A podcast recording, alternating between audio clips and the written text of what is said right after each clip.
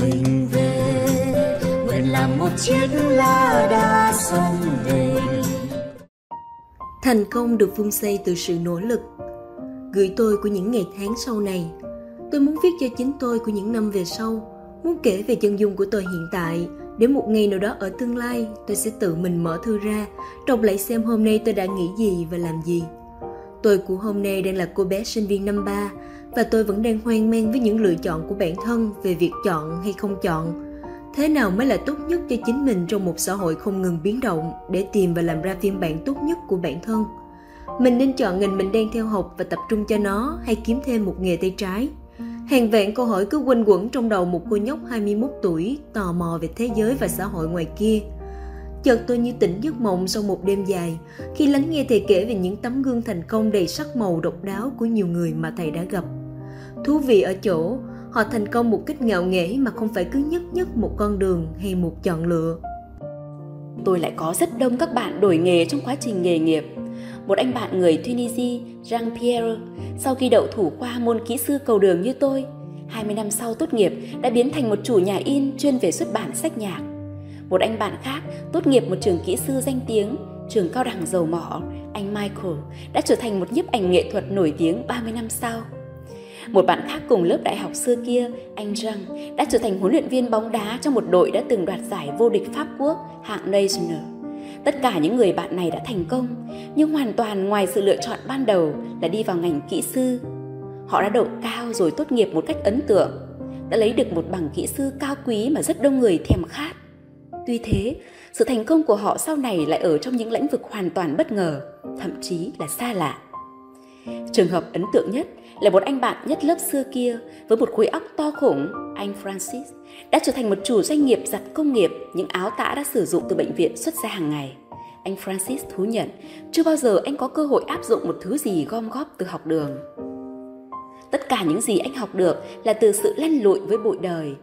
Tuy anh nhìn nhận là những năm học đại học đã tăng cường khả năng suy diễn, lý luận và dự báo của mình. Các bạn của tôi thành công trong nghề thuốc đều có một trí nhớ tốt. Y khoa cũng như dược khoa đòi hỏi một trí nhớ lớn hơn bình thường. Thêm vào đó, họ có một linh tính khá đặc biệt, cho phép họ đoán bệnh khá chuẩn. Chỉ riêng một bệnh đau bụng đơn thuần thôi, một bác sĩ bình thường sẽ cho lý do là ẩm thực không lành. Nhưng với một bác sĩ giỏi thì chỉ cần hỏi thêm hai câu là bác sĩ sẽ hướng dẫn bệnh nhân vào nhiều khoa chữa trị rất khác nhau, từ ruột yếu sang đến tận ung thư đại tràng. Đó là chưa kể trường hợp một sinh viên đau bụng vì quá nhiều stress do kỳ thi sắp tới.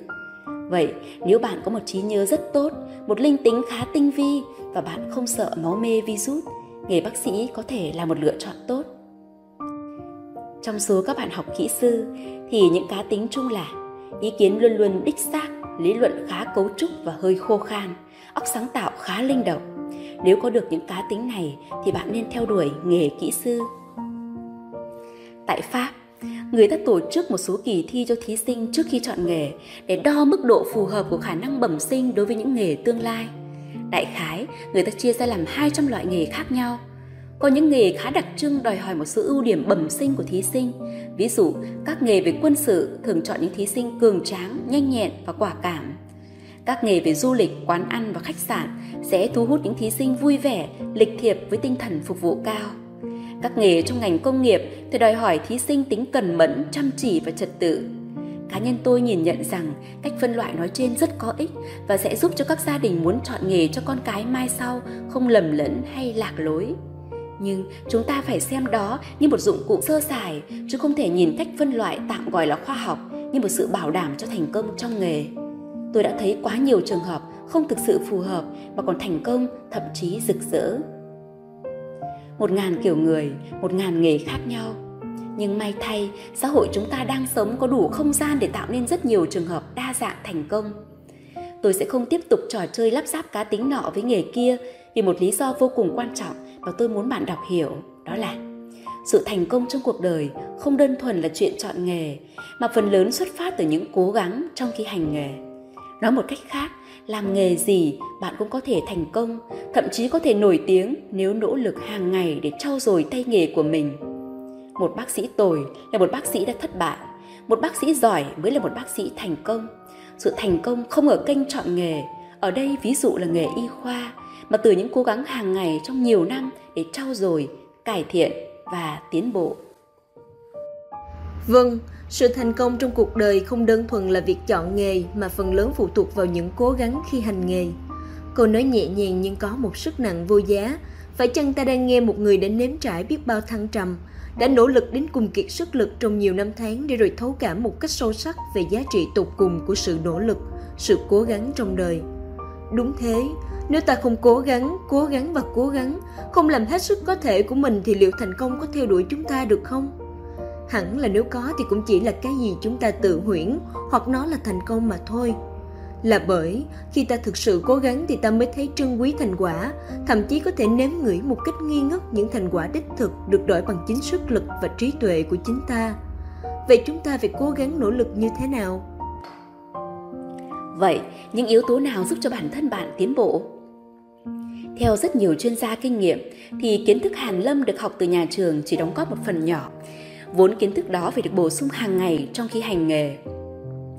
Trong nghề thuốc hay nghề kỹ thuật chẳng hạn, có rất nhiều sách hoặc bài báo cáo được chia sẻ trên các kênh truyền thông chuyên môn.